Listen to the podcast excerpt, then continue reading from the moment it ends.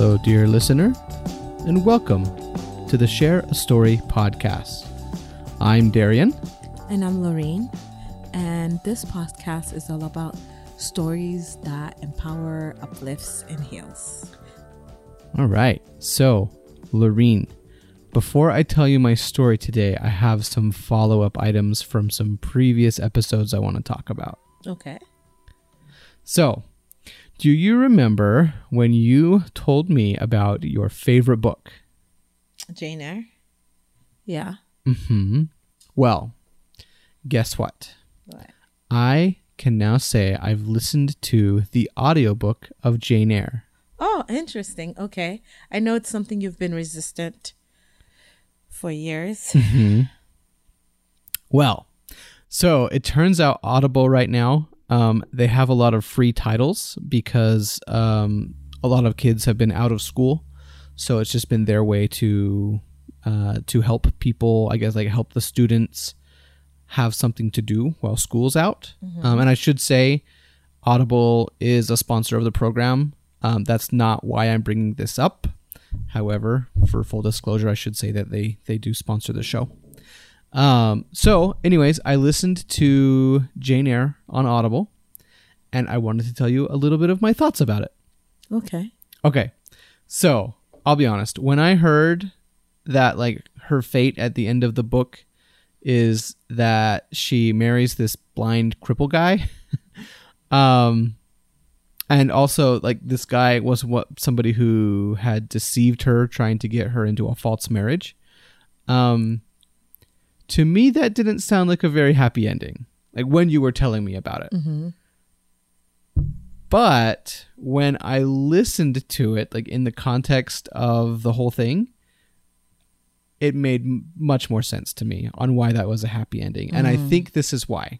Mm-hmm. One of the things that never came across when people were telling me about Jane Eyre is is that like her very like first basic primal instinct is to nurture others. She's always nurturing somebody, right? Mhm, That's very true. Yes. That's why she enjoyed being a governess. Exactly. Right. So, um I think having Mr. Rochester be blind and missing an arm or hand or whatever it was, I think that that really allowed Jane to like kind of just let her natural thing that she does, the thing that she feels most empowered when she does it, like to, to really shine through, to like be there for him, to be somebody that that she can serve, and that was like it made a much more sense when I read it because it was exactly what she wanted. I don't know if that makes sense. Hmm. Yeah. Okay. I get what I guess what I get what you're saying. Yeah. Okay. Oh, and then um so this this is kind of at the very end. It says that 2 years after they got married, his sight Yeah. start I think yeah, you told me that. I did. He start his sight started coming back right when they were about to have right when right when they had their first child, which was a miraculous thing. Mhm. Yeah. And so she got to just have this joy and satisfaction of seeing this person that she nurtured uh kind of get his sight back and that was very fulfilling and very happy for her. Um okay, so then I I don't sorry, did you want to say anything else about that before I talk Well, about no, I'm just kind of I'm really surprised. that I actually listened to it. yeah. I uh I've been hiding this from you just so I could tell you on the podcast. That is awesome. I know like uh you told me Jane Eyre is also your mom's favorite book or one of I, her favorite I don't know books. if it's her very favorite, but, But- I do know that it's one that she very much likes. Yeah, and and even then you were always like whatever, uh just not into it at all. So Yeah. I'm I'm just really glad that you gave it a shot and that I can talk to you about it. Good deal. Um yeah, it it uh I okay, I don't think I could have enjoyed it when I was younger. I think I had to have Hmm.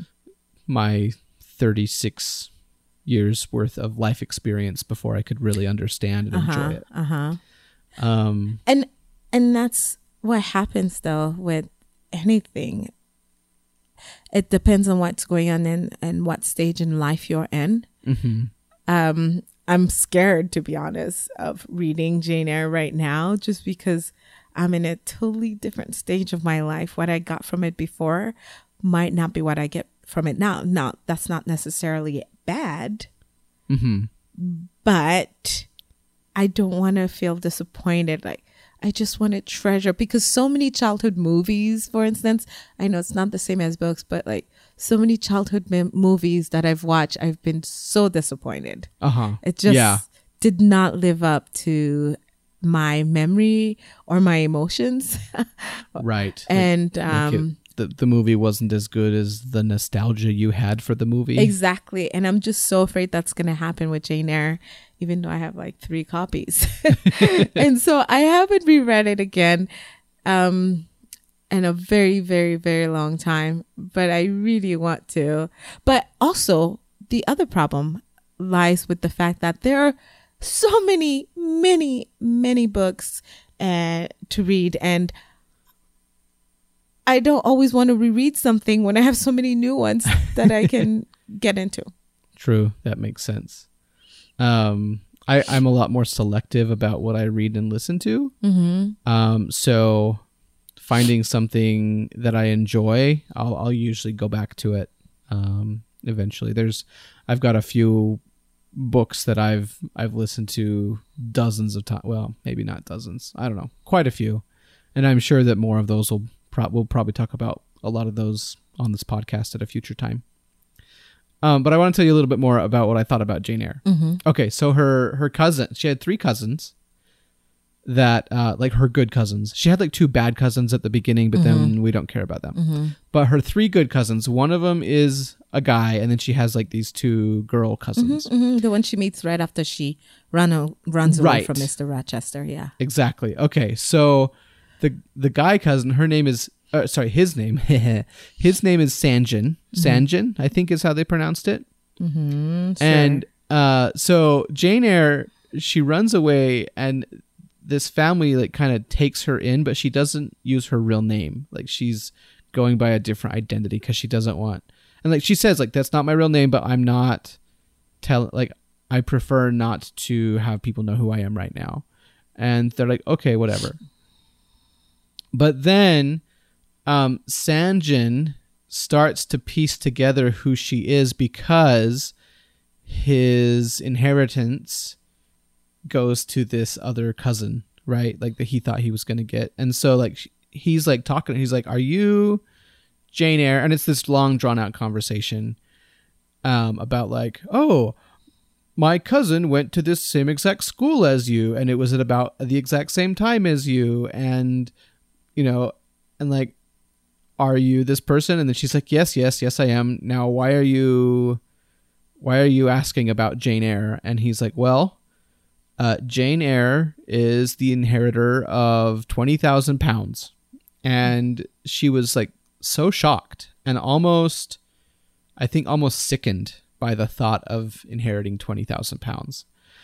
And um so she's like well how how do you know about this business? Like what what's it to you whether or not i jane eyre inherit 20000 pounds? And that's when he's like well it's because i'm your cousin and he, because of some slight that was never repaired between my father and his brother um i don't get any of the money or whatever.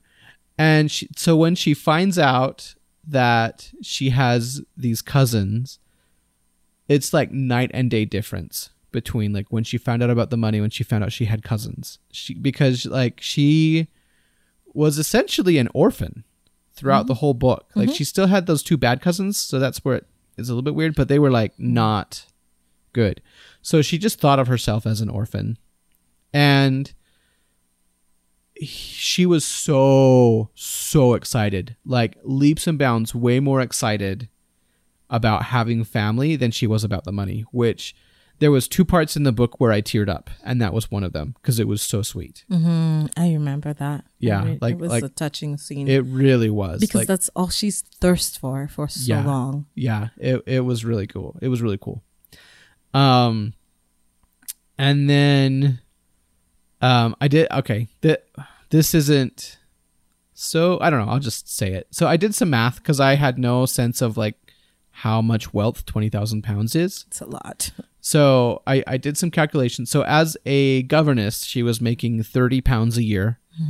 Um, so twenty thousand pounds is about it, it's a it's over six hundred years worth of wages. So quite a few. Did you look up? I know I looked it up back a long time ago. What it would be twenty? What twenty pounds today would be? Uh, Yeah. So so uh, I did. Okay. Um, uh, and I should say that she split it four ways equally between herself and her three cousins. So she only really ended up with 5,000 pounds. Um, but that's still 160 years worth of wages. So still quite a quite a lot of money, right? Okay, so I put this through uh and let's see. Um well first of all, I had to put this through a inflation calculator. So Jane Eyre in the UK was published in 1847. Um, so I, I first calculated how much spending buying power that is in like today's money, and then I converted that into US dollars. And so uh, 20,000 pounds in 1847 is roughly equivalent to two and a half million US dollars today. Yeah. So she inherited two and a half million dollars, and then she cut that down to, uh, I, I don't know what would that be, um, a little over five hundred thousand. So, um, enough to buy a really nice house. Um, Yeah, I know. Now they, I was just thinking about it. I was like, man, wow, two and a half million's a lot. But then I thought about it further, and I was like, actually, that won't go very far if you need to buy a house, car. yeah. Um, well, yeah. I mean, it, I, I guess it depends on your tastes and But your that's true. I was your, l- you know, where you live and the society. and it depends on how many kids you have because Yeah. if you have a lot of kids, like in your family, that does not go very far. Yeah, yeah, it's Right? true. Yeah, no, it it's very true. Um, split anything, you know, among kids, and it starts to.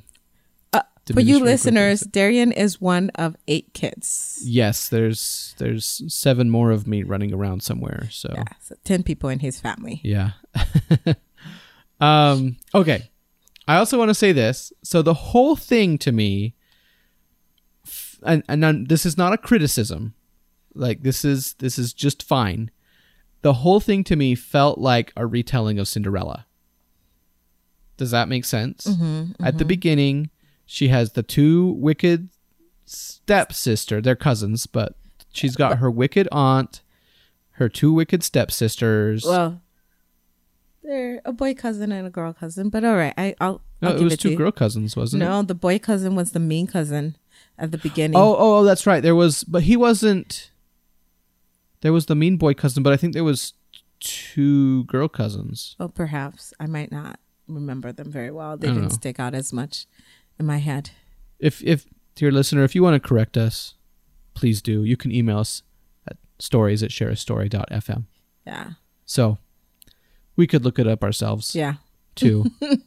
but Power of Google and books. yeah, it's true. But if if y- if we made a mistake and it's that important to you to correct, go ahead and write to us. Otherwise, I don't think we care too much about it. But um okay. Um so then like this whole thing it really in my head plays out really closely paralleling to Cinderella because by the end she becomes this lady. Like she marries this uh rich society guy. But she had her own money before she married this rich society. yeah, but it's guy. still like this scooped up out of poverty uh story. I think it's different. If she had married him before and he hadn't been married, then it would have felt more like it. But she kind of saved herself. I mean, obviously she didn't serve herself as in the um I mean the the uncle give her the money. She was lucky enough to have been given the opportunity to save herself. And so to me it's so different because the whole point of the Cinderella story is the prince saves her. Gets her away from the mean family, gets her away from poverty and stuff like that. So I don't know. Okay. Well, to me, I think the bones of it are the same. Okay. It- Okay. and maybe it is, and I'm just still just looking at it through different eyes. Yeah. I, I mean, like, Jane Eyre was an awesome character. Mm-hmm. She Like- really was. Like, so, it, it, um, I don't know. Just, it's just like my mom said, like, in the face of temptation, in the face of, uh, like, having everything she wants except for her integrity, she decided to keep her integrity and give up everything else. It's Mm-hmm. like so heroic, an a- amazing character. Um, but she becomes a beggar, Mm-hmm. Yeah. and this family takes pity on her and lets her live there, and she gets along with them. And then it turns out they're they're her cousins and everything. and I love that. I truly love that. Um, Charlotte Bronte did that in her book. Yeah, I, that's kind of cool. Yeah, I like I said, uh, Jane Eyre has a bit of a whimsical aspect to her to it. Yeah. the book, and I really, it really spoke to me, and I really loved it. Cool.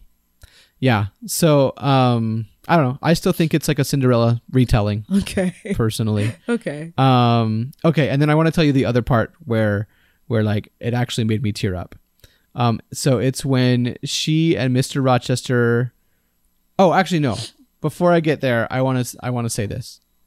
The, there was one part that was really boring for me, and only knowing what was happening going to happen next got me through it. And that was when she and Mr. Rochester got engaged for the first time. Because there was like s- uh, pages and I you know obviously there was no pages because I was listening to the audiobook but it was pages and pages of just them flirtatiously teasing each other. And it's like oh that's funny once or twice but it just kept going and going and going and going and going.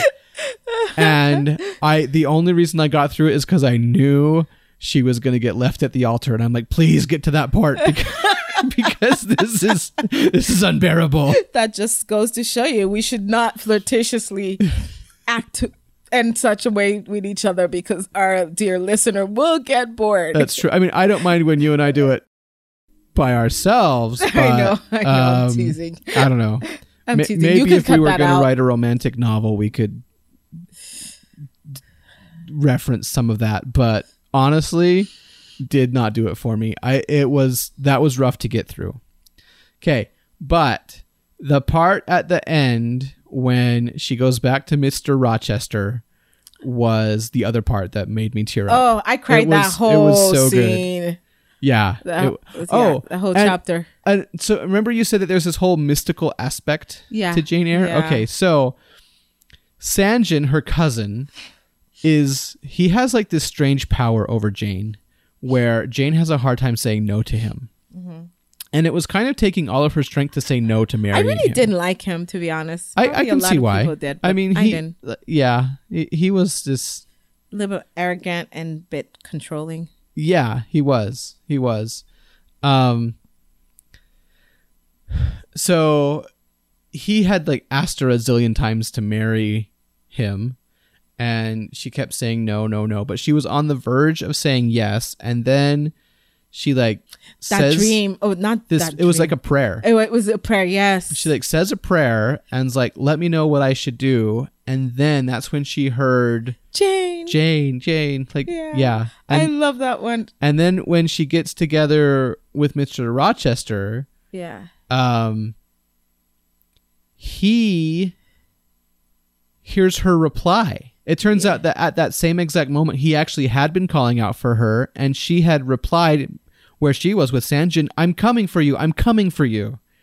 And mr rochester is like i must have been going mad because i heard you say i'm coming for you. I'm coming for you and jane i think she doesn't tell him. She just kind of treasures it up in her heart kind of thing. And but it was it was kind of cool. And like it's it wasn't out of place. There was plenty of other i think moments in the book where there was like Yeah. this Yeah. divine Yeah. It wasn't yeah charlotte bronte did a really good job with uh, storytelling because it wasn't one of those weird moments in a story where they throw something at you and you're like what what this doesn't belong here there was no no proof that such a thing would happen but like throughout her book there were little moments here and there so it it Yeah. totally it, so it, it worked. fit it, yeah it, it, wasn't worked. out of place at all No. it, it was just fine yeah. Um i think that there was like a little bit of like divine stuff in the fact that she ended up at her cousin's doorstep. Oh yeah. Um so anyways so those are those are my thoughts on jane eyre. So i actually would um recommend it. I i wouldn't recommend it to everybody. No because your sister did not like it. Yeah exactly. Um but i would um i don't know. Like i i would recommend it for anyone looking for like a good cinderella retelling um and yeah that's those are my thoughts on jane eyre cinderella retelling Yeah. Ne- next, if you ever read it again or listen to it, um, We'd love your input if you think it's a Cinderella retelling. Yeah. Either um, put Well- it in a comment in one of our posts Yeah. or write to us. But But it just like if you, Lorraine, ever read it again, just read it with Oh. Cinderella in the back of your mind, and then see how well it fits. I feel like if you set your mind to something, you will always see no, it. but like you'll be like, oh yeah, this is blatantly obvious. How could I miss this? Like, how did I miss this? Before? Okay. So, okay. anyways, so that's that's my follow up for uh, for our previous episode. And now I am excited to talk to you about the story I selected today. Um, and actually, this okay. So I picked a podcast that I really like. It's called Wolf Three Fifty Nine. Oh yeah, you tell me about this one. You really Yes. like it. And now for for our listener, I want to say there's actually quite a few things that I stole from this podcast, like from that podcast for this pod. Well, just a couple of things really. The first one is the main character, Doug Eiffel. He's always saying, "Hello, dear listeners." And so I liked that so much that I was like, I'm going to say dear listener on this podcast. And so that's why we do that. It's I, I completely 100% stole it from Wolf 359. Yeah, and then for me, it's when uh, when Darian said, "Oh, we should say this." I immediately thought of Jane Eyre when and the ending scene where Oh, they were she's like, always saying dear reader. "Dear reader," yeah, and Oh, that, yeah. that that's when I was like, "Yes, let's do that." And then you told me about how you like it for the podcast, so we both like it for different oh, reasons. Oh, that's funny though. Uh-huh. that. I've always loved that. Cool. Okay, and then the other thing is they always start out each episode by saying welcome to Wolf 359. And I totally copy that inflection when I say welcome to the Share a Story podcast. Like I didn't realize I stole that, but I was listening to the a few of those episodes in preparation of recording, and I was like, "Holy cow, that's exactly where I got that from." Like I just come like it just was subconsciously like that's the best way to start a podcast. So there you go. Those those two things uh, directly influenced this podcast and, and how we address our dear listener. Um, okay. So, okay, a little bit about Wolf 359. It is a fiction podcast, so it tells a fictional story. Um, Each episode is a chapter. uh, yes, Right? you I you could think of it like Okay. that. Um, I don't think they call it Yeah. chapter. I think they just call it episodes. Okay. Yeah. Um, there's a couple that are like a cliffhanger ending two parter kind of thing where it's where it's like, and then I think the finale. Um, so it, it ran for four seasons. Um, it's done now, so they're they're done with this. Like the the creators have gone on to other projects, so you can listen to its entirety. It tells a, a full story. Um, and um, I think the finale is like four or five episodes long. Like the finale is just quite big and intense and involved. So a lot of moving pieces, but it, but they do a good job. Um, And so, okay, a little bit about it. They it takes place on this space station, and they're orbiting around a star. It's actually the star called Wolf 359, which is a real star. Um, and they they work for this company called Goddard Futuristics, and it turns out that they're an evil company with like evil Intentions. evil intentions. Yeah. Um, so at the beginning, there's three human characters plus one um, sentient artificial intelligence character. She kind of helps run the station. Um, and the main character, his name is Doug Eiffel. Um, he's played by an actor by the name of Zach Valenti. And little bit about Doug Eiffel. He's the he's like a kind-hearted bumbling idiot goofball kind of guy if that i don't know can you think does that help you can you picture a kind-hearted bumbling idiot goofball Mm-hmm. okay great so that's doug eiffel and then most of the and it's a comedy podcast i should say but it's Yeah. but it's also um it's also like an action adventure podcast um I, and i know if if you're if our dear listeners thinking of listening to it i should say because i know that some people this is meaningful to them. Um i the the language and violence is about at a pg-13 level. Uh, so just keep that in mind if you if you want to listen to it. Um so the other I, I I would say like Doug's main kind of person that he plays against, her name is uh, Lieutenant Minkowski, and she so she's like the like the commanding officer. Uh, even though it's a corporation, they still are kind of like under like a military structure. Um, and so she is a by the book professional, and like their differing personalities. That's kind of where a lot of the comedy comes from, if that makes sense. Um, and okay, so there's there's one specific storyline that I really liked that I thought would be perfect for us to share for me to share today. And it takes place over the course of like 10 episodes. It's this little subplot. I don't know if you if you can tell, but I kind of like little subplots. I I uh I don't know. I, I think they're kind of cool. But um okay. So there so this evil corporation Goddard Futuristics, they send out some new crew members that kind of take over the station.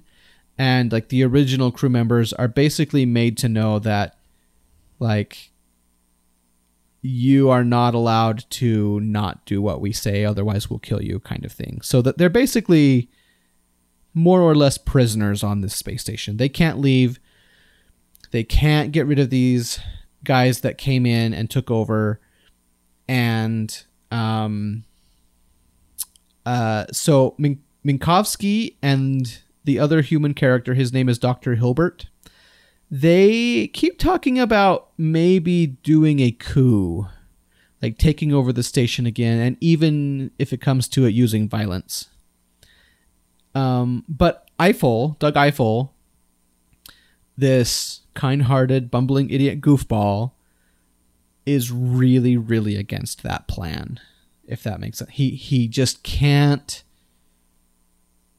i get i don't know how to say it. Like, he can't accept that that's the only way to deal with their situation with with these with these uh kind of like crazy murderous overlords that they find themselves stuck with. Mm-hmm. um but like things keep getting worse for them. And so what happens is like minkowski and hilbert as they kind of keep talking about this um eiffel is always there kind of so i i the way i picture it is like eiffel is kind of acting like her shoulder angel being like that's a bad thing. Do you really want to do that? Like that is like you can't come back from murdering people. Like you let's just lock them up and put them in handcuffs like that is the way better than killing them and um he kind of becomes like this like this like grounding voice to her. I feel like. Does that make sense? Mm-hmm. Okay. Um, but then here's what happens. Minkowski sees a confidential file about Douglas Eiffel and finds out that he's there because he was part of this prisoner release program and he had been convicted of kidnapping and child endangerment and had been sentenced to 26 years in prison. Hmm. And that really, really, really bothers her. And for quite a few episodes, she just cannot parse out in her head this fun loving goofball, hey, what's wrong with handcuffs guy, with the fact that his past includes this criminal conviction with kidnapping and child endangerment. So, have you ever been in the situation where something like where you found out something bad about somebody and it changed your opinion of them or changed the think this is true them? all the time. I mean, obviously not to that extreme, but I feel like, at least for me, I don't know anyone else. When I first meet someone, I kind of just expect the very best. And especially if they're wonderful, I just expect that to be their status quo. And when they do something flawed, as we all do, then it's this shock where I have to figure out how to see them in a new light. Um, and and it's without being unfair and without without being judgmental. Mhm. Does that does that make sense? Like it's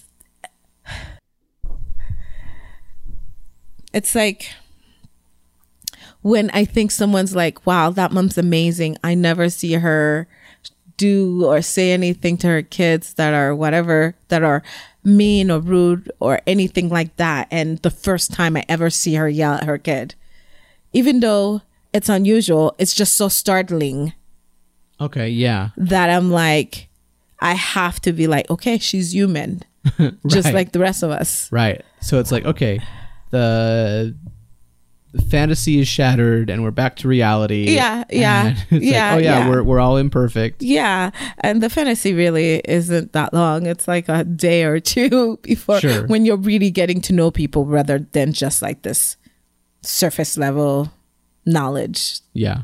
Yeah. Um, and so there was another story that I thought of when I heard this story.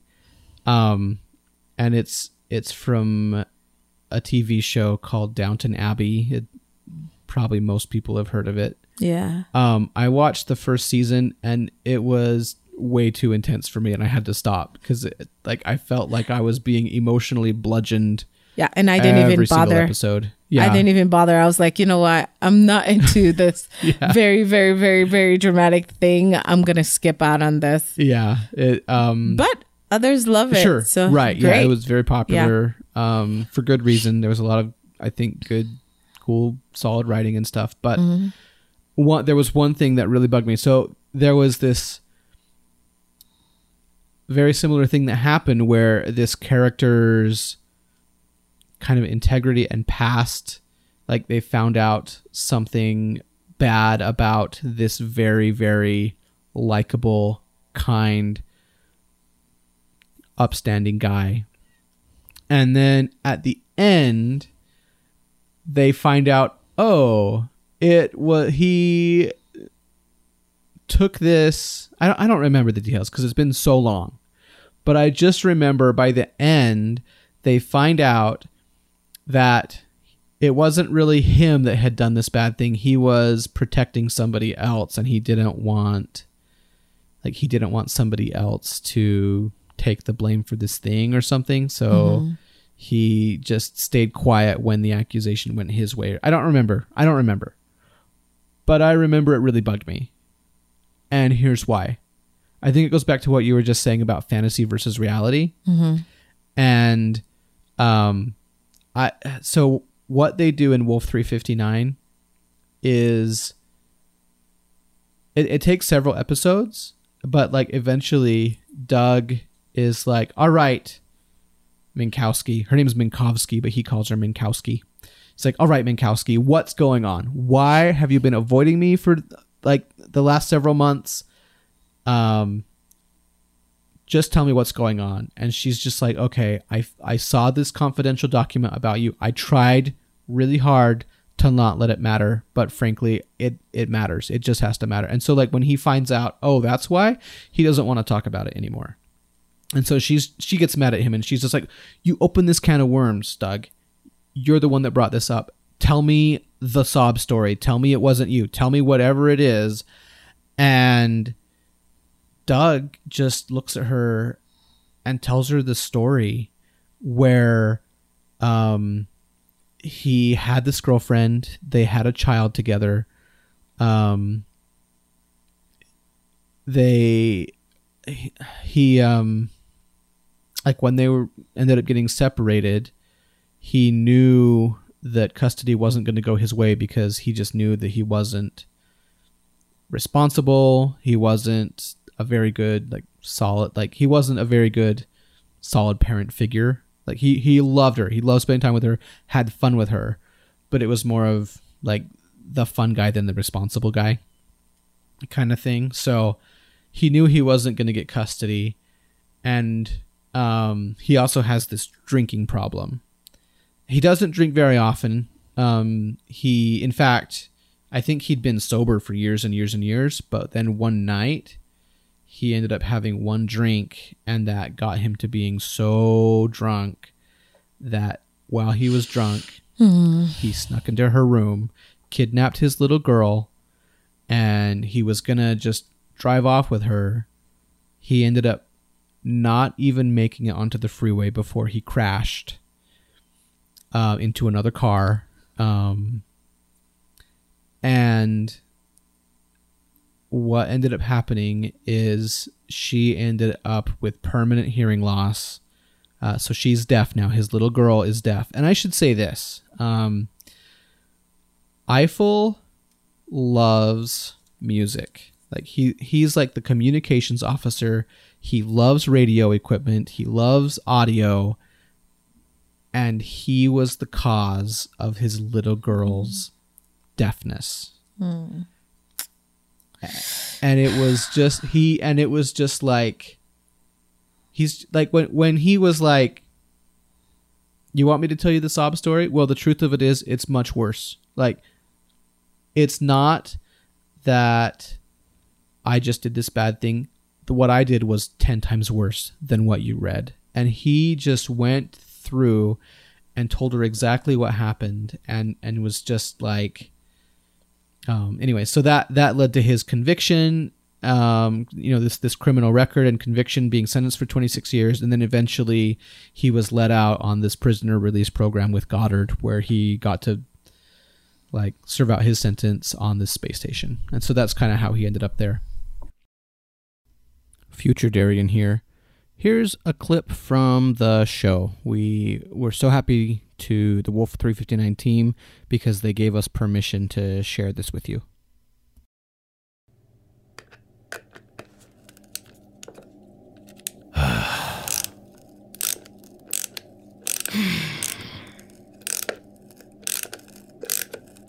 Hey. Can I get some fuse tape? Thanks.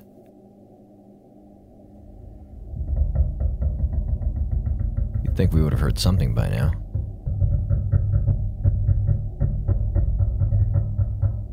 You'd think we'd have heard something by now.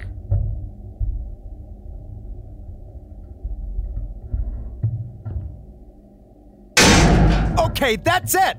That's it. I can't take this anymore. Eiffel, what the? Just say something. Say anything. What are you talking about? I. It's bad enough that there's nothing I can do to stop this invasion of the software snatchers. I cannot have you not talking to me too. Eiffel. Just say it. Say it. Whatever it is that's been stuck in your craw for the past like three months. seriously? You're just gonna. I know about your jail sentence. The time Kepler asked us to sync the Hephaestus archives with his server, we accidentally saw some documents about your sentence.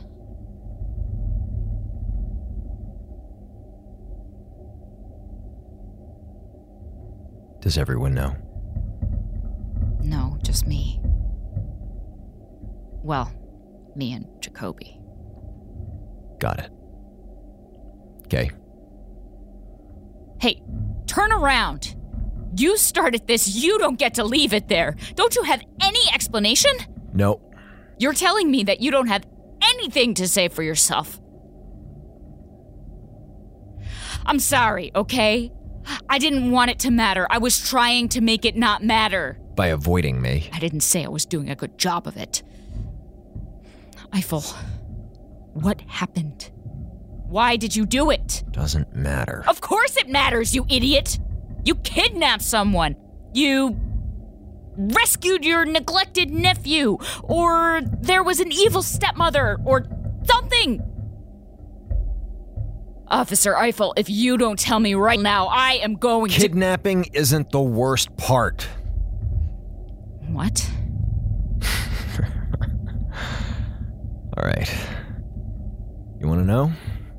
You want a story? Okay. Once upon a time, there was a boy named Doug. And Doug lived in a faraway kingdom called Texas. One day, while Doug's out playing with his radio, he meets this real special girl. Jury's still out on whether she was his dream girl or his nightmare demon monster from the Black Lagoon. But they started going out because, well, because he's had worse ideas.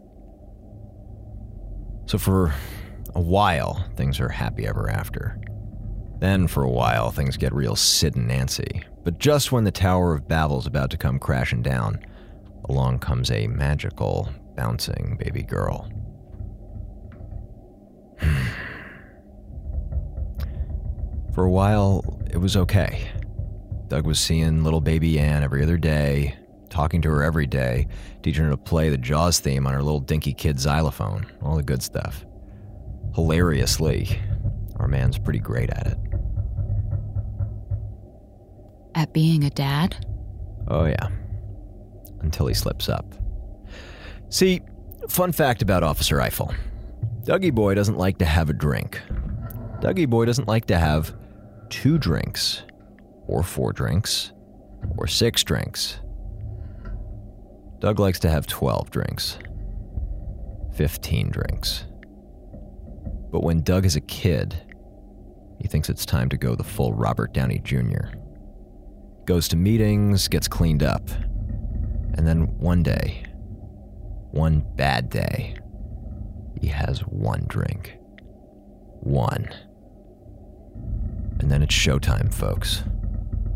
The Doug Eiffel limbo. How low will he go? Kate, our story's angel slash demon slash ex girlfriend, freaks out because, well, because she has a brain. Custody was never going to go Doug's way because, duh. And after that, well, Dougie Doug goes to a bad place. He turns into a bit of a. a good old fashioned monster. One night, about two months later, he pulls up to Kate's house. Jimmy's opened the back door, gets his daughter in the car, and rides off into the sunset. Happy ever after. Right? Eiffel. I didn't even make it onto the freeway. High school junior and his younger brother. They were coming home from the airport. I don't even remember the crash. Just the headlights. And everyone wasn't okay? No. When you put the model UN president in a wheelchair, you've definitely missed the exit for okay. But I was fine. Of course, I was fine. The driver's always fine. And And yeah. That's where this whole story starts getting real poetical. Cranial trauma. Acute acoustic damage. It was bad. Deaf for the rest of her life, bad. Maybe Evil Incorporated's HMO is helping. I don't know. I haven't talked to her since. Well, since.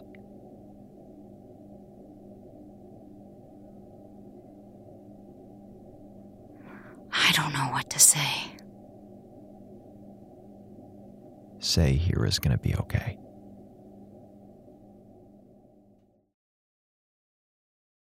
That was from Wolf 359 by Kinda Evil Genius Productions. Uh, that was from an episode called Limbo, written by Sarah Shachat, directed by Gabriel Urbina. Doug Eiffel was played by Zach Valenti, and Renee Minkowski was played by Emma Sherr-Ziarko.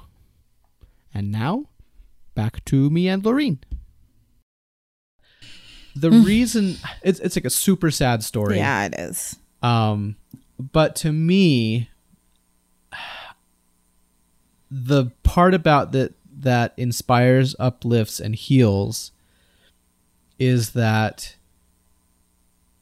he was still like in this time of crisis, like the most, I guess, moral thinker. Like everything he wanted to do was trying to minimize harm to others um and it i don't know. Uh, to me i th- i think it's because of this this night and day difference between his past and where he was now. You know like he was still this fun loving idiot goofball um but he he kind of had this conviction about like using nonviolent means. And maybe it's because he had this weight on his shoulder where he knew that he had been the cause of somebody else's um, permanent injury you know? And and he was able to i don't know i think that that changed him. And just sharing this thing with minkowski like it really healed their relationship if that makes sense. After that happened like they were so tight. I mean th- there was a lot of stuff that happened before that that made them very tight. They they dealt with um, mutinous and murderous crew members. They dealt with all kinds of crisis crises where if they didn't take care of it they would be falling into this star and like all kinds of stuff. But like to me that was the best moment between these two characters was where he just says, Hey, I have this messed up past and I'm going to own it. Like, I'm not going to run from it. I did a horrible thing. It's because I have a drinking problem. I had one bad night and it caused this thing. And, um, I don't know. Does that make sense? Can you see why that's healing? hmm No, no, no. Because I'm, I'm, I'm hoping No, I'm selling because- it well because no, as I'm talking, I'm like, this doesn't even sound No, no, because you actually have told me you've you've had me listen to different parts of the show before. By Uh-huh. the way, one scene was super creepy and scary, and I, I was like, "Why would you make me listen to this right before bed?" But um, but I I remember that's when you started telling me about it or played it for me. I can't remember which one you did. I was expecting him because, you know, he's the nice guy. And usually to keep the nice guy a nice guy in storytelling, you find out, oh, he was wronged along the way or something happened to really explain away this this moment of badness Right. so that really they're not bad Right. but instead uh, which what they did which is unusual it's like no i did do the crime Right. and I am facing it. I am becoming better. I did do it. Like as human beings, we've all made bad decisions, bad choices that have hurt someone or or ourselves. And um And I think sometimes what happens in storytelling when they tell you, oh, this person didn't do this bad thing after all, ended up, there was this extraordinary circumstance, blah, blah, blah. It makes you feel like, oh, well, there was no extraordinary circumstance for me. I did that. Yeah, like oh, they they got that parking ticket because they saved a bus full of orphans. Yeah, Like, yeah, yeah, exactly. Instead of like I made a bad choice and I parked there. Right, And right. and it almost makes you feel like, oh, well, you you are not redeemable or you're not that great. Yeah, the, the good people. It turns out were always good people. Yeah, yeah. And the bad people are bad people. Right. Yeah. And um and I yeah.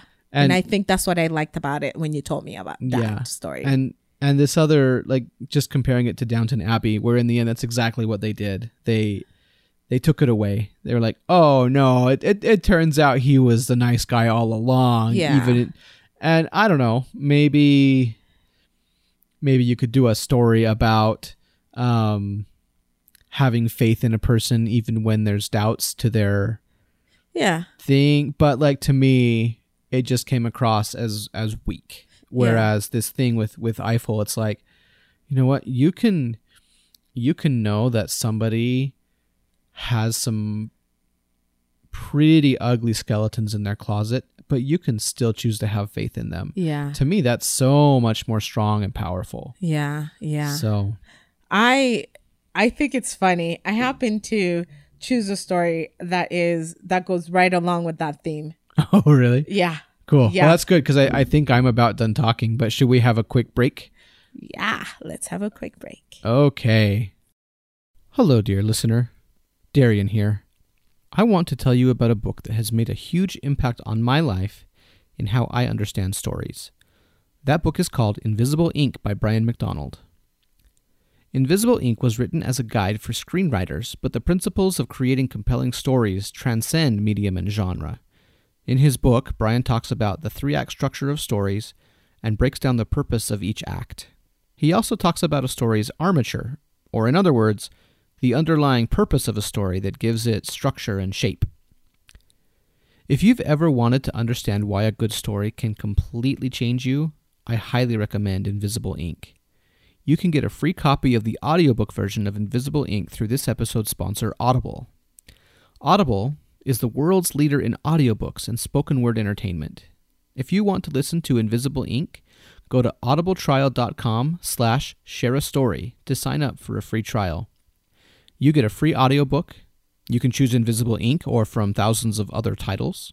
You also get two free Audible originals from a selection of about five or six titles that changes from month to month. In addition, you can listen to free guided fitness and meditation and news from major U.S. newspapers. Audible has been an amazing service for both me and my wife. I love to listen to audiobooks, and we use Audible almost every day. They have always been easy to work with as well. Their return policy is extremely amazing. If you try a title and listen to the entire thing, and then six months later you decide you don't want it in your library, you can return it for a refund. We've done it on a few occasions, and it has always been easy. If you want to sign up for Audible, go to audibletrial.com slash share a story. That will get you started with a free trial and it will also support Lorraine and me. Thanks again to Audible for supporting the Share a Story podcast. And now, on to Lorraine's story. All right, and we're back. So, uh, will you tell me a story? Yes, and it's actually a film um, that a friend of mine, that a friend and I watched a few years ago, um, and it's called "A Girl Like Her." It was filmed in 2015. A girl like her. A girl like her. Okay. Yes, and the film is like a document. It's not a real documentary, but it's in the format of a film crew following a couple of teenagers around in high school Okay. and but the way it starts is that it starts with well not the whole film's about a documentary but like a lot of it but the film starts with a girl who's about i don't know 15 maybe who tries to commit suicide Okay. Uh, that's how it starts. And so then the whole the film is about figuring out why. Why is this young girl suicidal? Why did she swallow all those pills? And it's a very, very intense beginning. I mean, she goes in the bathroom, she takes some, closes the door, takes some pills, and her mom comes and finds her on the bathroom door and just is freaking out. Oh, actually, just talking about it makes me emotional. And I don't even know why we watched this movie because it's totally not my type No. of movie at all. not your type of And it's not, um, well, my friend, she likes dramatic movies, but I think I might have been the one who picked it, or we were both like curious about what it could possibly teach us. It's about bullying. Um, not what it Oh. could possibly teach us, but like we know what bullying is, right? And we don't want to see it. We don't want to see it happening to the point where some little girl decides to take her own life. Yeah. But for some reason, while our little babies were taking a nap, our our two year olds or three year olds, I can't remember how old they were at that point, uh, we decided to watch this movie. Sorry, this this was you and, and And my friend, your friend. Okay. uh huh. Uh, you want to know which friend? No, it's fine. Okay, 'cause- I wasn't gonna say it in the air. No, I, I I realized like you told me, but I was like, oh, was this your sister or your No, no. friend? Or I, okay, I didn't remember. But yeah, okay. So it was you and your friend. Okay, yeah. Um, so, oh yeah, yeah, uh, she's a sophomore, so that's about fourteen. That's about fifteen, right? Uh, I think so. Yeah. Anyway, so in the movie, um, you find out that this girl has been bullied for the last year, Okay. and it's not little bullying, even though there's really no such thing. It's not. But what I mean to say is that she was intensely bullied by this four this group of four or five girls made mainly the leader um just super popular girls who got away with everything beautiful like just very popular uh, which is a very typical story right? The popular girl picking on the not popular girl whatever. And she so this girl who's who okay let's see. Her the girl who tries to commit suicide her name is jessica. So jessica asks her friend um um what's his name? Let's see. Uh, i can't remember the friend name but her guy friend. She asked him to help her record the fact that she's been bullied for the last year so her friend puts uh like hidden cameras on her and stuff like that. And so throughout the movie, you're seeing scenes of the girl picking on on on on Jessica, and it gets intense to the point where she's emailing her, "Why don't you just commit suicide? No one wants you here." Like uh social like bullying her in real life, bullying her on online, bullying her well, online, but I mean like through social media as well as through email. Just it's constant to the point where the girl's just like sick and done with it. I mean, just thinking about it was hard. And my friend and I cried a lot because we kept imagining our own kids going through this. We're like, we don't want our kids to get bullied. Yeah, yeah. it was it was really hard. Um um it's not really something I've experienced in my life. People are most people are really kind mm-hmm. and don't want to spend the time bullying you. They want to just they want to do their own thing. Mm-hmm. Mm-hmm. um anyway, so then there's a film crew that is there. I can't remember what they were actually filming because I I could not watch this a second time. So I did not watch it again before the show. So I can't remember why they were there filming, but they started to follow around the girl who had been doing the bullying because everyone found out like there was recordings everywhere of her bullying Jessica and everyone find out found out she had been such a bad bully. And really everyone started turning against her. Ag- Against the popular girl. Yeah, against the popular girl. Um the popular girl's name was Avery. Okay. And um and so Avery kind of because she's like I don't get it. You all said this. You all did this. Why are you all blaming me? I did nothing wrong and I'm not going to lie about it. And blah blah blah. So she just goes on and she's getting pissed and and she's getting hurt and the way that sometimes people get hurt but lashes out.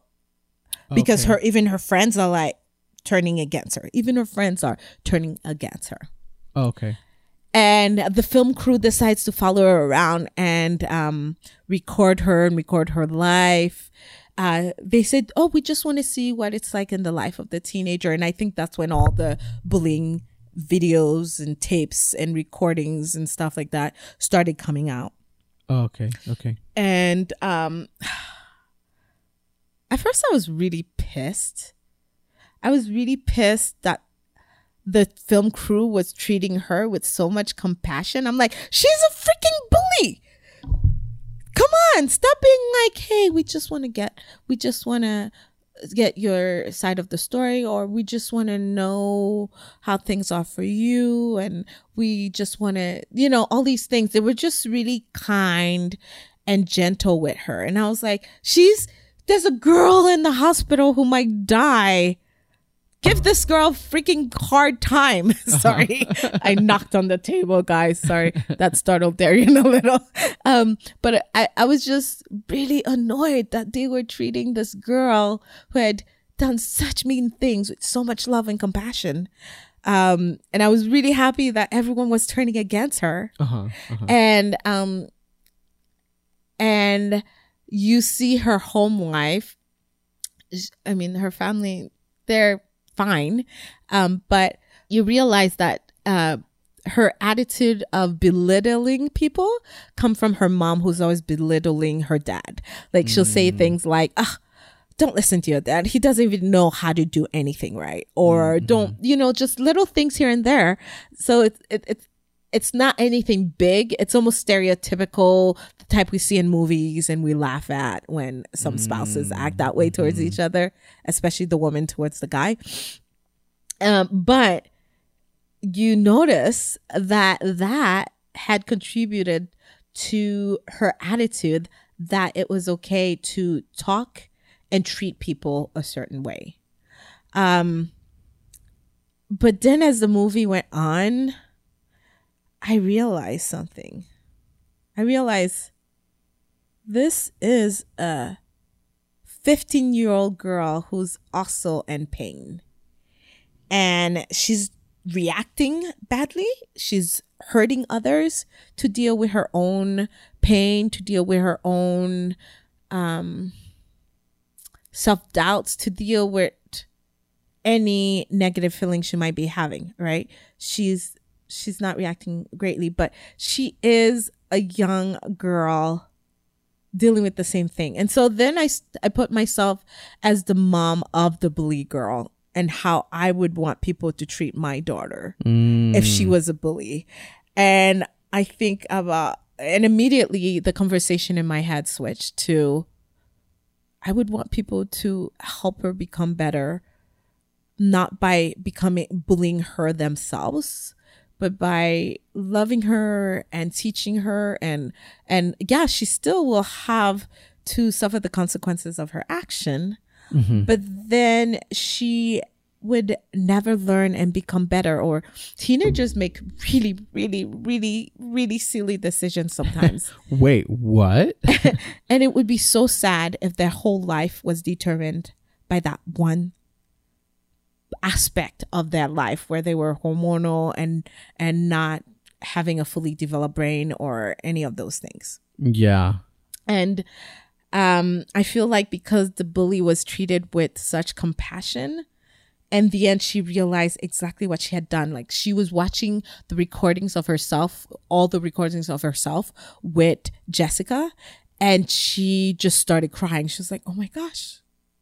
Oh my gosh and um and at the end of the movie she looked at the camera. She's like hi i'm avery and i'm a bully. Wow. and um and that's how it ends like, and when it ends that way that's when the girl who had been bullied jessica she had been at the hospital the whole time and they weren't sure if she was going to make it. Her eyes popped open. So i thought that was really interesting uh, the way they told that story. Obviously she could be brain dead for all we know. I have no idea.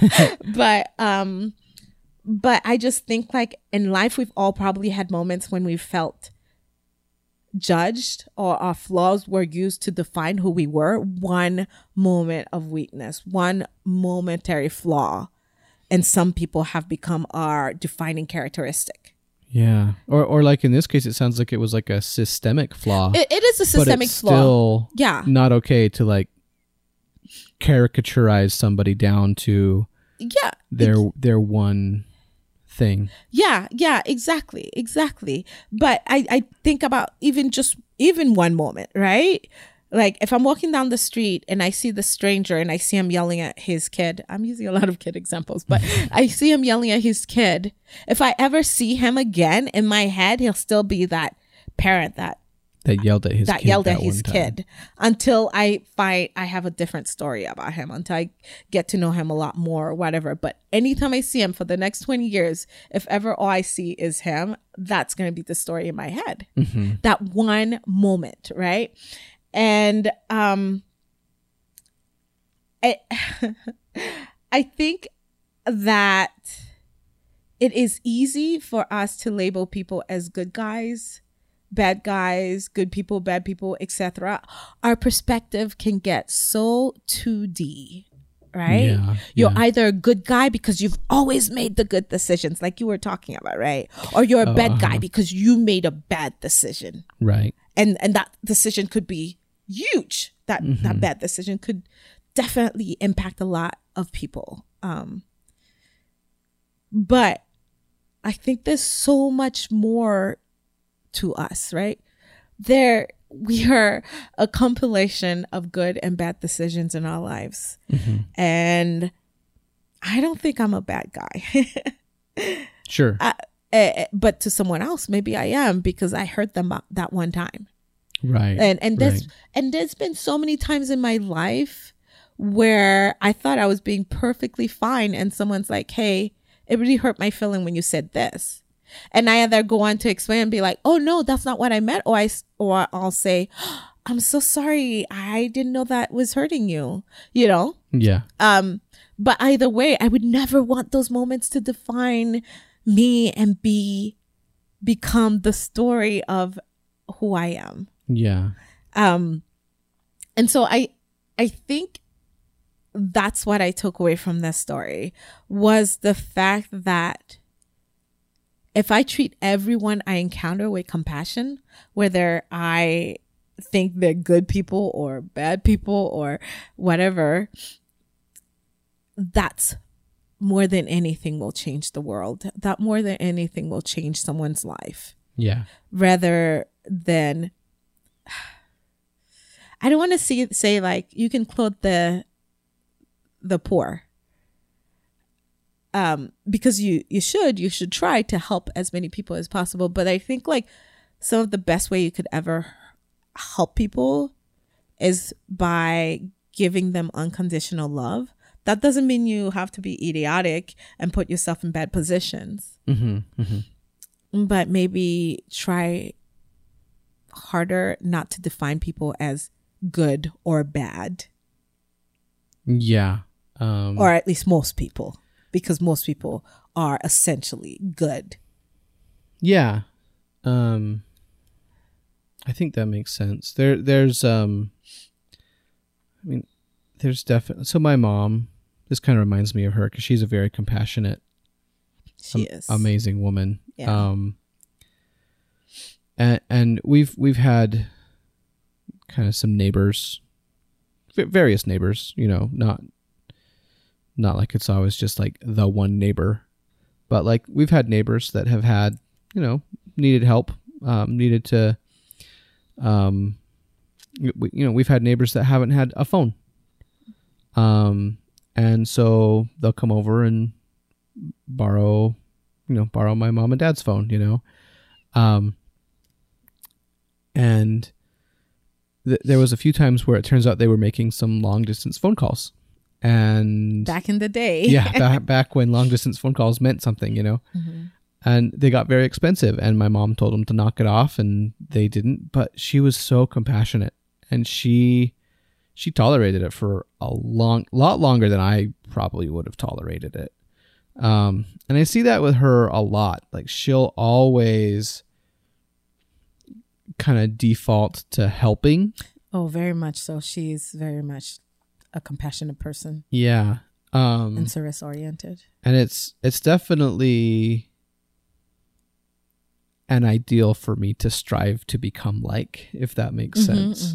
Um, and you know, uh, mom, if if you're listening, um, I I mean, I do want to say there was times when she's told me like I'm just tired of helping them, and, and the re- I mean like I don't want to. I, mom, I hope that me saying that doesn't make you feel bad, but like I just want to say when it was at that point, we were all flabbergasted back and forth six or eight times like about like why are you still why are you still doing this? Why blah blah blah blah blah. And like seriously like probably one of the most patient people one of the most giving people um that i She know is amazing. so, um,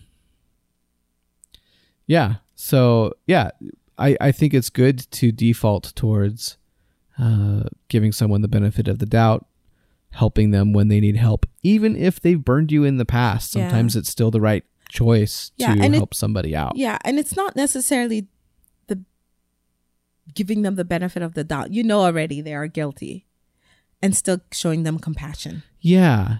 Yeah. It's like showing them compassion even when you know they might not. I don't know. I, I hate to use this term, but like might not deserve it, might not be worthy of But it. or something. everyone's deserving of compassion. exactly right. That's kind of why I don't like it. Is is because it's like that's that's kind of what compassion means. Maybe even right? if in the eyes of society they are not deserving. I have no yeah, idea. or even if because- they've wronged you. Like, Yeah. even if they've deeply wronged you, maybe they still deserve like maybe it's still the right answer to show compassion. Now I, Mm-hmm. I like I like you said before, there are people who will hurt you if you Mm-hmm. let them and so it's it's not like a 100% go ahead and and sacrifice yourself for the sake of another. You can be kind and compassionate and not still in someone be in a toxic person's presence. yeah. Yeah. That's it. so you, you don't necessarily have to put yourself in that position to think I'm being kind and I'm being compassionate. No, no, no, no, no. You have to be kind and compassionate towards yourself too. Yes, exactly. And if um if it's really going to hurt to keep doing that, then don't. Yeah. Don't do it. Yeah, exactly. So, but yeah. So, but what did you think of the story? I'm curious of uh, Um, this movie. I- I, think I told you all about it before, and you're like, I don't know why you would watch Yeah. such a depressing thing. I was like, I don't know either. Um well, yeah, I I think it's always interesting to take someone that's the bad guy and I don't know, it sounds neat to like take someone who doesn't think they're a bad guy and kind of have them go through the steps of finding out, "Oh, I'm the bad guy," you know? In the story, Um, yeah. Uh, I mean, I feel like there's been times in my life where I'm just going along, fully confident that I'm so awesome, and then something happens and it's like, oh, I- have been doing something bad forever, you know, that I never thought about. Yeah, um and uh, I, I've I've basically I I think I've kind of come to the conclusion that at any one given time there's probably at least a dozen things that I'm doing wrong and at some so future true. point uh you're gonna come to at- that yeah, at some future point, God is going to tell me, "Hey, Darian,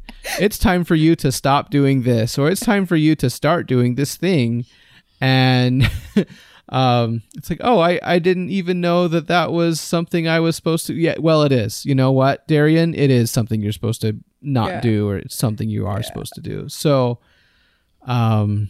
And I can definitely, I definitely know I've had those moments in my life where it's like, oh, I'm, I'm the bad guy in this story, um, and I mean, I've kind of just discovered through my own sad experience the best way to deal with that is to just humbly accept the truth of it. Just be like, okay, I have some changing that I need to do. I have some apologizing I need to do. I have some healing that I need to, if I can, help facilitate. Um, and, um, yeah, I, I've kind of found that's the only way to kind of handle that is just acknowledge, acknowledge it, and then do better. Yeah. It, it's so interesting. So I remember one point of my in my life I was around this girl and this girl she shared with me that she had been trying very hard not to be as arrogant or not to be as I'm always right kind of thing um attitude. And so I don't know why I did this. I honestly at the time thought I was helping. Anytime she did something like that, I'd be like, "Remember, you're trying not to do this." And and but a few years later, I was thinking about it. I was like, "Why would I constantly remind her like that?" Like I honestly, at the th- time, thought I was being helpful, thought I was being kind, and but when I and I was like, "Wow, actually, she was the one being kind," and and um In like tolerating. and tolerating it. She never once said, "Hey, Lorraine," you know, never once. She just didn't say anything when I said that. She she didn't say anything at all, and that was very kind and compassionate on her part. Um, and I and I once I realized it, I'm like, wow, I really, I need to go out of my way not to do that. But then, anyways, yeah. cut that out. But yeah, so You're so better then- than me, but no, but like that I think that's what life is about. Like we can't peg ourselves as good or bad people or um we can't peg ourselves as good or bad people. We are constantly making bad choices and we're constantly learning from them and constantly getting better. We're also making good choices constantly as well. yeah. And so we can't just look at our one flaw or two flaws or even three or five flaws and have that be all we are. But at the same time, we can't do that to others as well. Yeah. We can't constantly remind them of the mistakes they've made, especially when they're trying so hard to get better. yeah. If you're constantly reminded of your mistakes, you never leave that behind. You never have a hope for anything more. So then sometimes you give up. Yeah. True change occurs when others allow you to change as well. Yeah, I I definitely I can 100% agree with that. Um Yeah. There there was um so I'm going to tell so when I was in the 6th grade, um I had some friends that were not very good for me. And I actually with them I was a bully. And there was this one kid in particular that I can think of that I I feel really bad about about how we treated him. Um and then kind of in junior high, I kind of got away from those friends. Um and then I actually had my own experience where I was bullied by somebody else. So I I can say I've been on both sides of of the bully thing. Um I like to think that I'm better but at the same time i think of some i like i look back at some of the times where i've like gotten frustrated with my kids and it probably came across the same as a bully did to me when i was being bullied you know like the yelling the anyway so i mean it applies to trying to be a good father and a good mother i think too Mm, oh you know? yeah. So So- true. I know sometimes when I I cannot stand I cannot stand yelling at my kids and it's something Yeah. I'm constantly working on. but then And- at the same time there's things that my kids do that i can't stand as well i'm like Yeah. why do my you do trigger, this? yeah. my trigger with my kids is when they they hurt each other. For some reason, that triggers me. I'm like, uh, it's, uh, why are you hurting your brother? it triggers me, and then I have to be like, okay, they're little and they're still learning, and you're n- you're being a bully right now by standing over them like this and looking at them with such a fierce expression instead. And so I usually have to stop myself and be like, okay. Come and tell me what you were thinking yeah when you did this and try not to be ups- as upset as I want to be when the illogic of that thought and picking on each other comes across. Yeah. And um And I think our older one, a lot of times, the way he treats the younger one is exactly mirroring the things that we've done to him. Um, yeah, when he'll yell at him, "Why did you do this?" yeah, and it's just like, is that Oh my what I sound can't like? Uh, that. I know. I always think that. I'm like, is that really what he hears? Yeah, It is such a profound, humbling, and learning experience parenting, especially parenting toddlers. yeah, yeah. If you ever, if you ever want to feel humble, uh, Become a parent. ha- have a five year old. Uh, we've never had teenagers, uh, dear listener. If you have teenagers, I'm sure you, I, we hear that those are some fun years too, full of all kinds of storytelling opportunities. But we haven't quite gotten there yet. But hopefully, hopefully we'll get there. Hopefully, You know, I'll be a better mom by the time we get there. yeah. I think you're going to be a perfect mom, and I'm going to be a perfect dad by about the time we're done. I think that's generally how it works. yeah, it is a learning, but that's Yeah, that's life. It's a learning process. It's constantly. It's not staying in your flaw and dwelling in your flaw. It's mm-hmm. acknowledging it and then figuring out how you can get better and then doing that. yeah, And over and over and over. You're going to fail, but you're constantly trying over and over again. yeah, yeah. Um. Yeah, I mean, I definitely think bullying is it's kind of horrible. Like when I was the victim of bullying, I felt so trapped. Like I felt so powerless. My mom wouldn't let me skip school even though I really wanted to because school was miserable. Like mm-hmm. like and it was only in one class. Like junior high, you're only in one class for well, I, I think it was this was like like the the homeroom kind of thing, mm-hmm. which was it, it was like shorter than a normal class time. So I think it was in total 25 minutes of my day. But that 25 minutes was all I could think about all day long, whether I was at school or at home. Whether I was think like whether I got home for the day, like the only thing I could think about is like what's tomorrow going to be like. It's going to be so horrible tomorrow.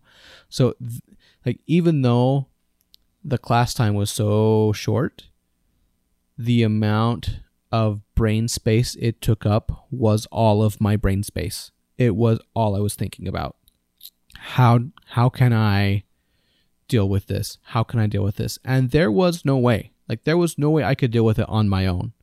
And I think what ended up happening was I ended up talking to a counselor and ended up crying and being a junior high boy that cried in front of a school counselor felt miserable and I felt so embarrassed. But um, after that, it got better and she stopped. Uh, my bully was a girl, by the way. I should point that out. I was bullied by a girl and I was a junior high kid and I was crying in front of some whatever counselor that I had. I don't know. I think she was the school counselor for all the kids with the last name O through P, whatever it was.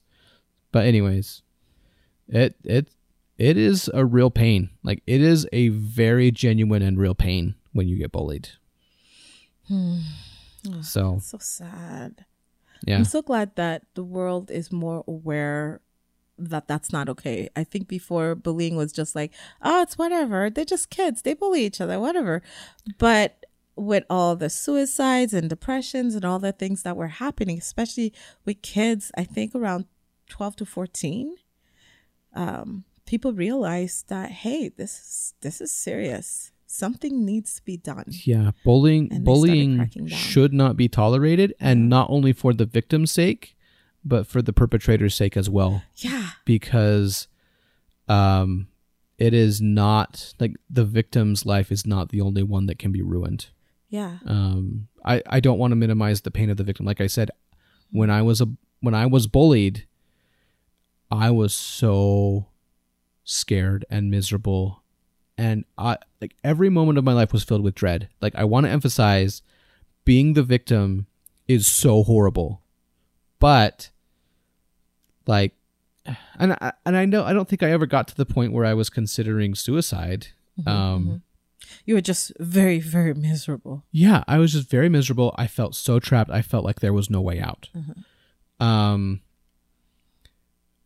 but had I taken my own life because of this, like maybe she would have gone to jail. Maybe, uh, at the very least, this would probably weigh very heavily on her. And she was just some teenage girl as well. Yeah, making a bad I- choice. You know, I don't know where she is in life, but hopefully she's well adjusted and Happy. happy and you know living a good healthy life with people she loves and that love her i i I- i don't you know i would love that if if she was there uh in in that state um but yeah like if uh if you let somebody bully somebody else and it ends up hurting somebody it's not only it's not just the victim that whose life is now essentially changed forever. So yeah, Yeah. Speak up. Oh. Oh, I guess I can't share it. Um actually, okay, so I am aware I, I have a really cool story to end on since we're talking about bullying, Okay. which is such a heavy topic. Um the end story is that I know of a little girl who found out her friend was being bullied and the friend went to a totally different school is this a oh real life story? real Yes. life story. Okay. This is a Yes. real life story. And the little the girl started worrying a lot because we've all heard about bullying now, how traumatic it is. And since her friend would call her all the time crying and being sad and not wanting to go to school and all that stuff, she was really worried. Mm-hmm. And so my friend called, I mean, not my friend, but this girl called her friend's counselor at the school and said, Oh. Hey, my friend's being bullied by this person. Could you please investigate? Please find out because I am very worried about my friend. Yeah. And they investigated, and sure enough, she was being bullied, and they put a stop to it. And um, I don't think she ever shared with her friend that she did that. Oh. So her friend was just like, "Yeah, one day he just stopped." He's she's like, "Oh man, life my life has been so much better. I'm so much happier, and all Oh, that that's stuff." awesome. And so I thought that was really cool that one teenager stood up for another teenager in a long distance um thing. Like you if you are aware of someone being bullied, tell someone. Yeah. You don't have to be you don't have- the grown up. Yeah, you don't have to be the grown up. You don't have to be like, "Hey, I'm going to stand up for them against the bully myself." Although, you know, Yeah. You don't have to put yourself in a position where you're going to be the one beat up at the flagpole after the yeah. class gets in. Yeah, all you have to do is just tell an adult, Like, tell, a counselor, tell someone yeah. so that these people have better lives. Like teenage life is such a momentary part of all of life. I mean, we as human beings can live to live up to 80 or 100 years, right? Yeah. Or, or longer. Or in longer. circumstances. Yeah. Don't let these four years determine 80 years of life. Right. Right. Yeah. Yeah. So speak up. I, I think I don't know if you can get away. I think your teenage years end up defining the rest of your life, whether you want them to or not. So true. But- that is so true. um, Hopefully for the better. yeah. Well, yeah. I mean, I don't know. I mean, it's just a reality of life that you carry pain with you sometimes for decades and decades, but that doesn't mean that life is not worth living. It doesn't mean that you can't have joy. You, you can't Oh, have. so true. Um, If I- if I've- that yeah uh-huh. so no well sorry i was just gonna say i've i've kind of learned to accept that that like i don't know that that pain is a part of life but that it doesn't have to define it doesn't have to be the defining feature of your life Mm, I love that. so yeah. Yeah. so yeah like i said i got bullied by a girl in junior high the worst time to get bullied. Um uh yet i have a hot wife and two gorgeous kids And you're and happy. i'm a homeowner and You're happy. i'm living my dream life. I really am. Yeah, so yeah, you really are. there, there you go. So Mhm, uh, it's it's hard. I'm busy all the time. I know. All the time. Um but but i i love my life it's full of hard work and there have been painful things, and I I know for a fact that more painful things are coming. Um, uh, on I mean, actually, I, I should say I hope that more painful things are coming because if not, that probably means that I'm going to die very soon. I don't know if that makes sense, but um, I think so. okay, but yeah, sorry to get morbid there, but um, Yeah, li- thanks a lot, Darian. that does not go without saying. life is pain. Anyone who tells you differently is selling something. So He's kidding. that's that's a quote from a movie, but anyways, so yeah. Yeah. To end on a positive note. Oh, instead of life is pain. Yeah, I want to end Um, on something positive. Okay. Um. You know what? I'll, I'll end on something positive. Okay. Um, Actually, can I can I do something first, Okay. and then you can end it with the way you want. Um. So I kind of want to talk a little bit about Wolf three fifty nine again because do you remember how I said uh her name was Minkowski, but he always said Minkowski. That has to do with how I, I she's like a Polish character. I think that's how Polish last name. A, a quirk of spelling in of Polish is, I guess, English speakers pronounce it wrong because of how it looks when it's spelled. Um, well, it turns out for like the whole time that uh, that Eiffel knew Minkowski, she was really bothered by by how he called her Minkowski, and it ended up kind of coming to light that like that Eiffel had kind of been hurting a lot of people through his kind of idiot goofball jokes that to him were just jokes, but it turns out that to some of the people receiving the jokes, they were more cutting than he thought. And he like there was one episode where they kind of confronted him, like he kind of got confronted on like two or three sides by it and he was just like they're just jokes. And it's like, yeah, to you they're just jokes. Um but to me i you know and then they tell like this story of what happened to them in school and how how did so now how do you think i feel when i just want someone to recognize me for my merits and for who i am rather than like my past rather than my background and and you're always calling me minkowski and making fun uh blah blah blah blah blah.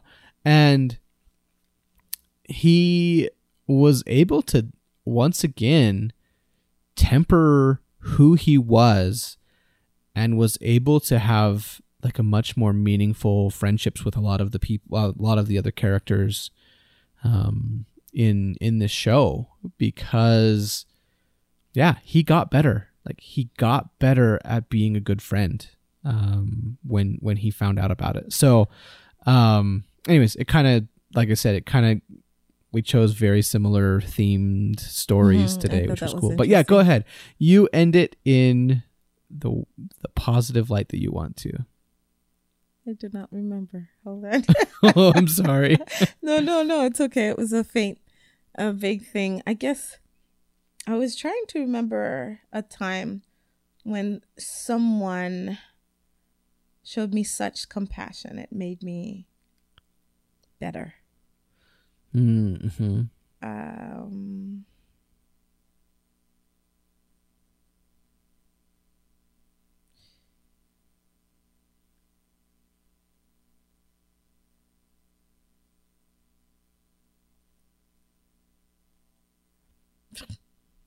blank.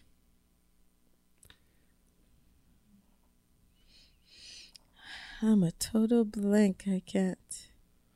What about was was there a time um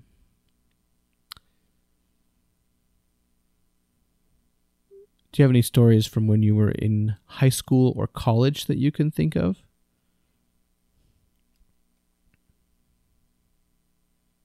Here's the thing. I have very, very vague memories of high school. That's like, put it behind like you. I can hear remember on one hand how many people I actually remember. Mhm. I, I mean I can count on one hand how many people I actually remember from high school. And uh and it seriously wow. It's amazing. Like the people who are important to you, you will remember, but most people you won't. So, like, if there's a teenager listening, just seriously do not care what other people think. It won't make a lick of a difference to you later on. But most of our audience is adults. And so I guess, I guess, you know, what I want to say, I mean, we focus a lot on teenagers and how they're feeling. And I'm sure a lot of you guys remember, a lot of you, I mean, I'm sure you, the listener, remember being a teenager. But don't forget, we can also be bullies as adults. Mm-hmm. Just like in the movie where she learned her bullying tendencies from the way her mom treated her dad. Mm-hmm. We just have to treat people with respect and love. Yeah. I think that makes so much more different difference than anything else. I've the moments when I've changed the best and the most have been when someone has approached me with compassion as I am in my flaw Yeah. and that has opened my eyes to the fact that I am living in my flaw and motivated me in such a beautiful way to become better and motivated me because they believed in me and motivated me because they treated me like I could. I could become better. Yeah, it's amazing how how that can mean way more than anything else. Like when somebody shows you mercy when you're least deserving. I mean like and that's kind of what mercy is, right? Is um getting something you don't deserve. Uh it's amazing how how much mercy can change you, can make you better. Yeah. Not always. I think I, there's been times when people have shown me mercy, and I was totally like, "Sweet, I got away with something." um. So once again, sorry about a lot of the things I did, Mom. uh, uh, you raised a good boy, mom. Thank you for preparing him for me. yeah, but um, yeah, I, I want to say that uh, there have some of my biggest moments of transformation have come very soon after I received mercy when I was very undeserving. I want to end with this quote, and it's a quote I found when I was a young adult, and I could just, I lived by it. This was the quote that determined the way I treated people and the way I handled things. And it is by Ralph Waldo Emerson. And it says, Treat a man as he is, and he will remain as he is. Treat a man as he could be, and he will become what he should be. Oh, I like that. Cool. Thank you for sharing. Thank you. Thank you for your story, Lorraine. Thank you for your story, Darian. It was really, it was just wonderful to hear and to be reminded. yeah. hopefully you you also listened i mean hopefully you also enjoyed these stories dear listener and i hope you will treat every person you encounter as someone who is full of amazing potential Bye. bye